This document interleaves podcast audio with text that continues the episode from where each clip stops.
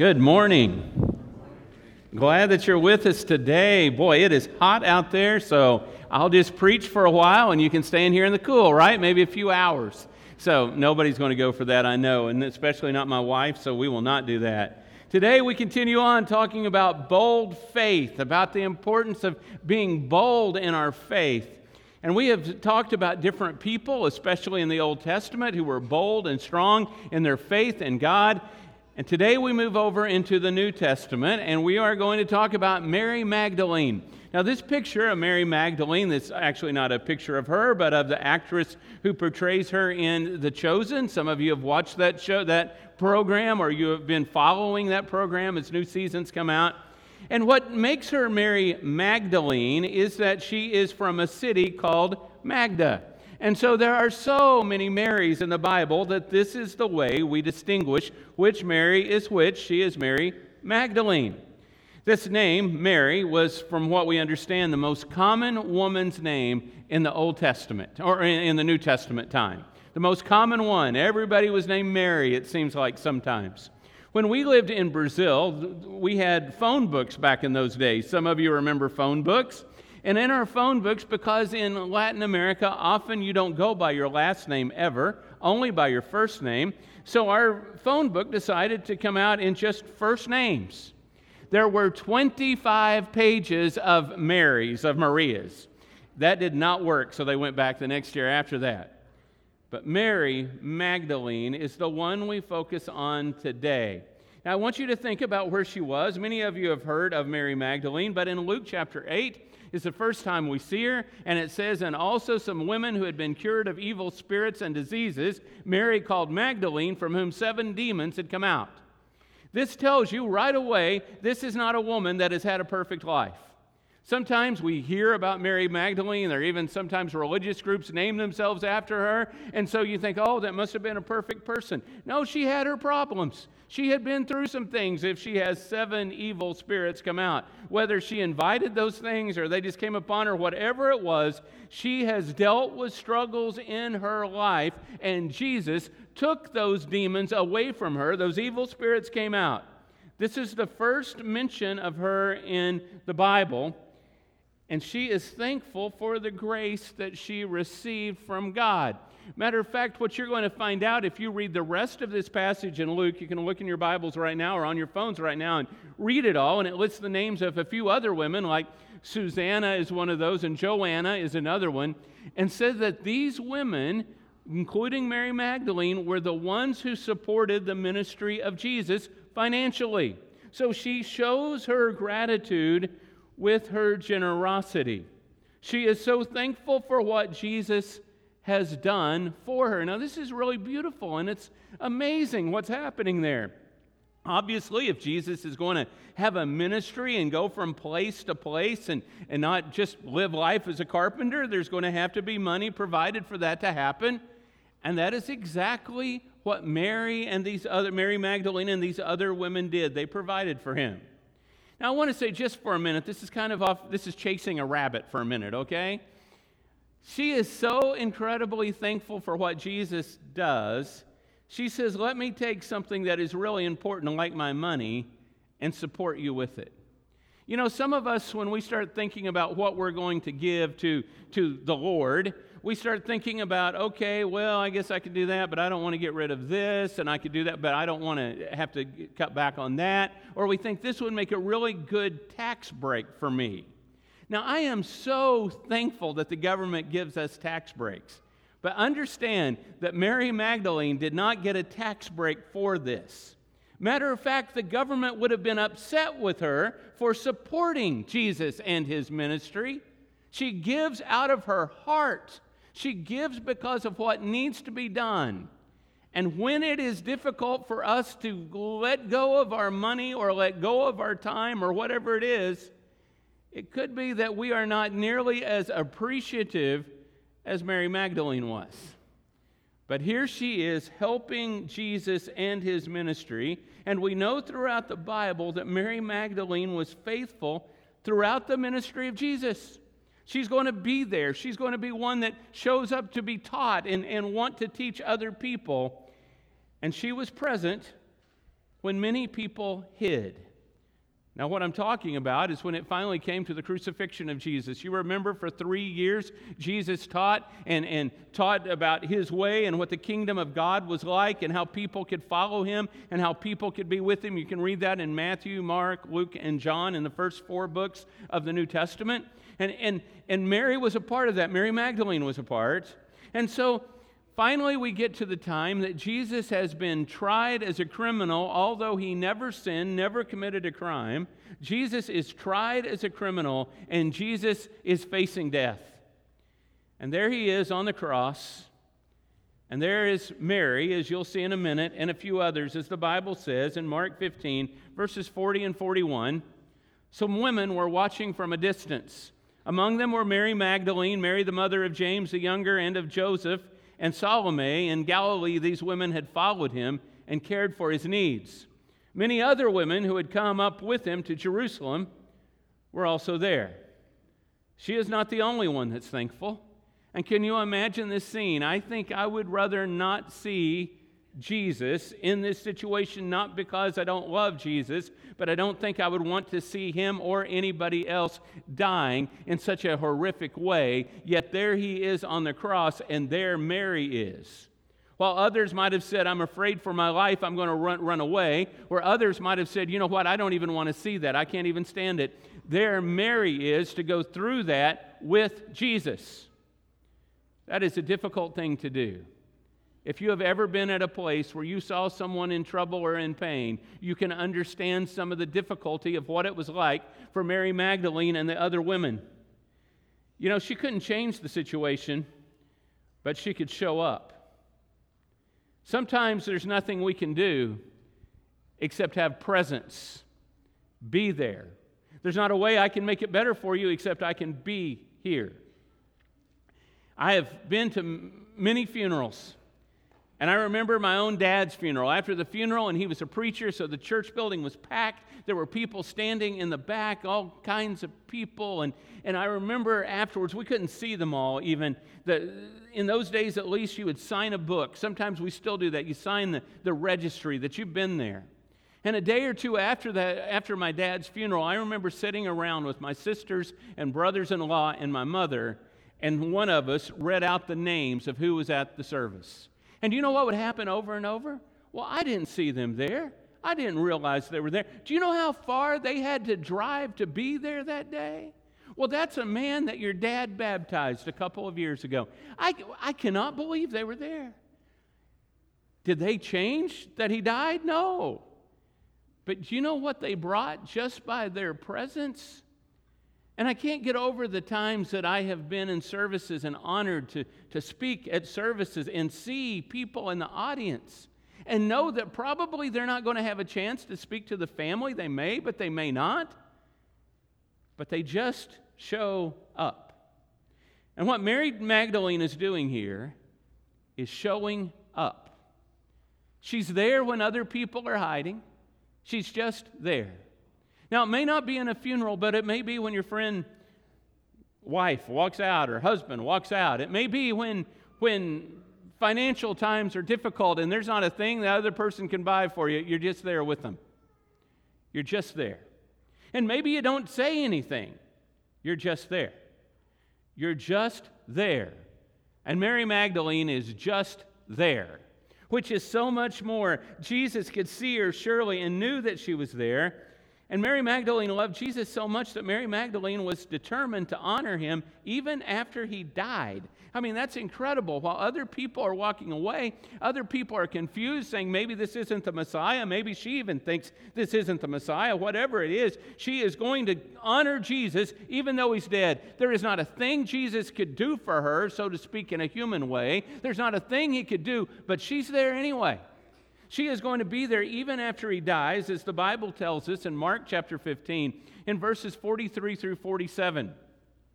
Also, will tell us about a man who was a member of the ruling body of Israel called the Sanhedrin, a man named Joseph of Arimathea.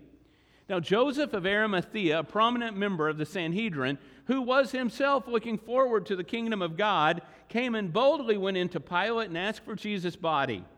Pilate was surprised that he was already dead. Summoning the centurion, he asked him whether he had already died.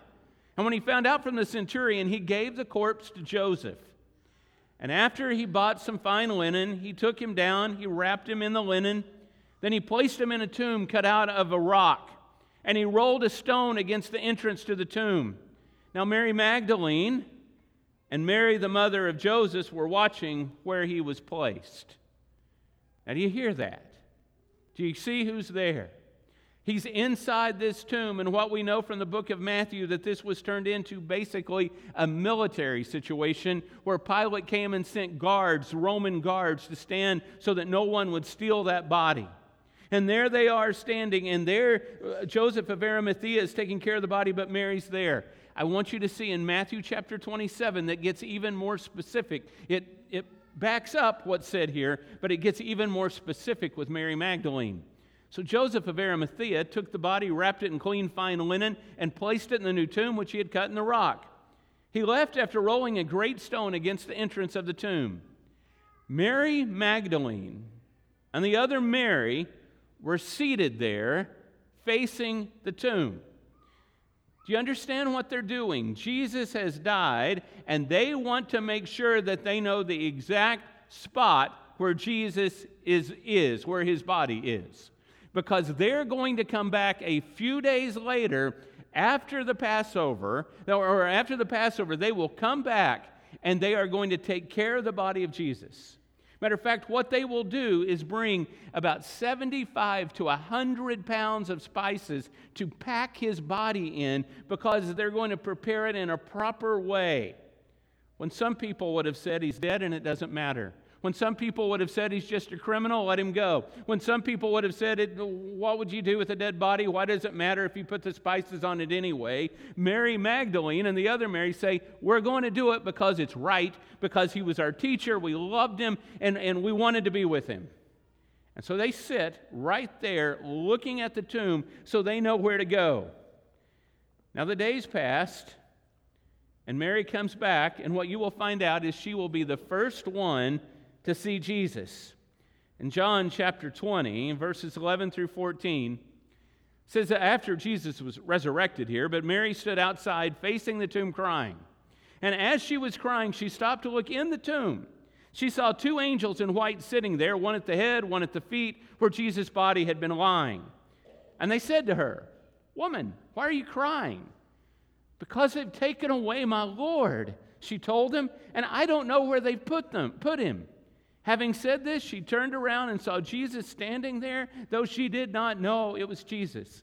Now, I want you to imagine all that she's gone through. I am going to make sure I know where the body of Jesus is. So she sits out there while Joseph of Arimathea is with the body after the other guard, Roman guards come, and she is going to sit there and say, Okay, I know it is exactly this tomb. She has taken care because she is going to honor Jesus.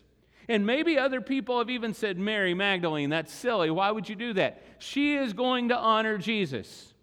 And she knows right where to go whenever the Sabbath is over and she can get back. And there they leave early on Sunday morning and they get back there. She is going to know where it is. And the tomb is open, and Jesus is not in the tomb.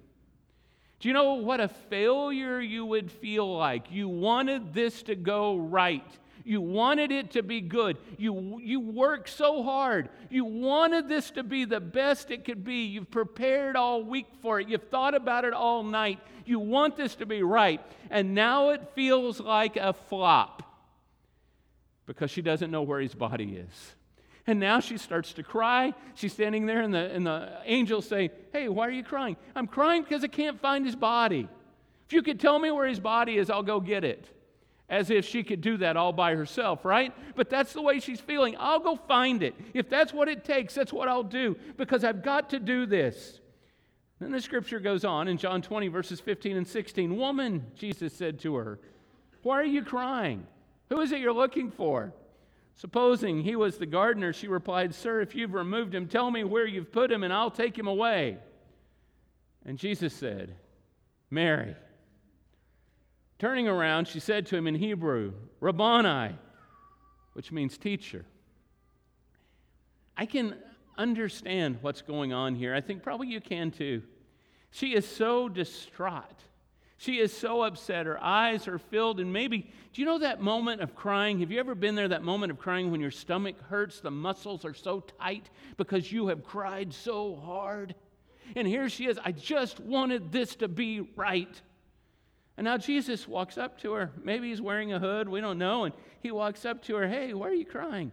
And maybe she just gives a half a glance or whatever. She says, she says, if you've taken him somewhere, let me know. I'll go get him.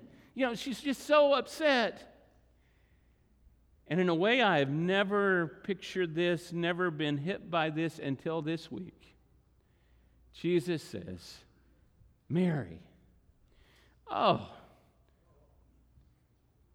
can you imagine what it was like to hear her name again from Jesus? Can you imagine what is happening here? I, I, guess this blew me away more than ever before that Jesus called her by name. Now, I want you to understand that from what Jesus said back in John, in John chapter 10, when he said the doorkeeper opens it for him and the sheep hear his voice. Now, hear this this is Jesus. He calls his own sheep by name and leads them out. Jesus calls his sheep by name. Jesus calls her Mary. He knows her. This is incredible. He knows her. She is one of his sheep. Mary Magdalene was the first to declare that Jesus was alive. She goes back as fast as she can to tell Peter and John and the others. I can imagine her heart racing as she's trying to run and wearing some kind of robe and trying to run and tell them, I got to tell you, I got to tell you. She's out of breath. He is alive. He is alive. He said my name. This is my question for us this morning. Do I want Jesus to call my name? Do I want Jesus to call my name? Absolutely, I do. You know, I don't know what it's like at Judgment Day. I don't know exactly what that's like, but, but this is the way I can imagine it here. I am in the presence of perfection. Jesus is perfect. He has never sinned. He never told a lie. He never told a story. He never, he never had bad words come out of his mouth. He never cheated. He never did anything wrong ever. Ever. And now I am in the presence of that, walking into eternity. And I am there in front of Jesus. I can't even pick up my head. I want to look away from him because I know who I am and I know who he is. And here I stand in, in front of him. And he says, David. And I turn around, there are a lot of Davids, right? He must be talking to some other David. And he says, David, Daniel Duncan. And he's talking to me. He knows my name. Jesus knows my name. That's what I want more than anything in the world. I think about what it says in the Sermon on the Mount when many on that last day will say, Did I not cast out demons in your name? Did I not prophesy in your name? And Jesus says, Depart from me. I don't know your name. I don't know who you are. I want Jesus to know my name. And let me tell you, if that doesn't make you want to follow him, if that doesn't make you want to get rid of the sin that's in your life, I don't know what can because it means we will be with Jesus forever. And Mary, this woman, Mary Magdalene, this woman who had every reason in the world to give up in life, didn't quit. And every reason to give up, even at the cross. She doesn't quit. She shows up. She has every reason to quit, but she's there at the grave. And Jesus says to her first, Mary. Oh, I look forward to that day that we see Jesus. And we stand in front of Jesus not because of what we have done, but because of what he has done. You remember what he said in Galatians 3 that all of us who have been baptized into Christ have clothed ourselves with Christ. We are in Jesus. And of course, Jesus knows himself. And he says, We are in him. I can't wait. And this morning, We've had several baptized in the last two, week, two, two, two weeks. Two were baptized just the other day as a, as a result of our, of our streaming ministry. Let me tell you, if you want to be baptized into Jesus, immersed into Jesus, you can do that this morning and be in Christ. But don't stop there. Live for Christ and wait for that day that He calls your name out. And you will be with Him forever. Wow, I was thinking about that song we were singing earlier about a thousand generations singing together.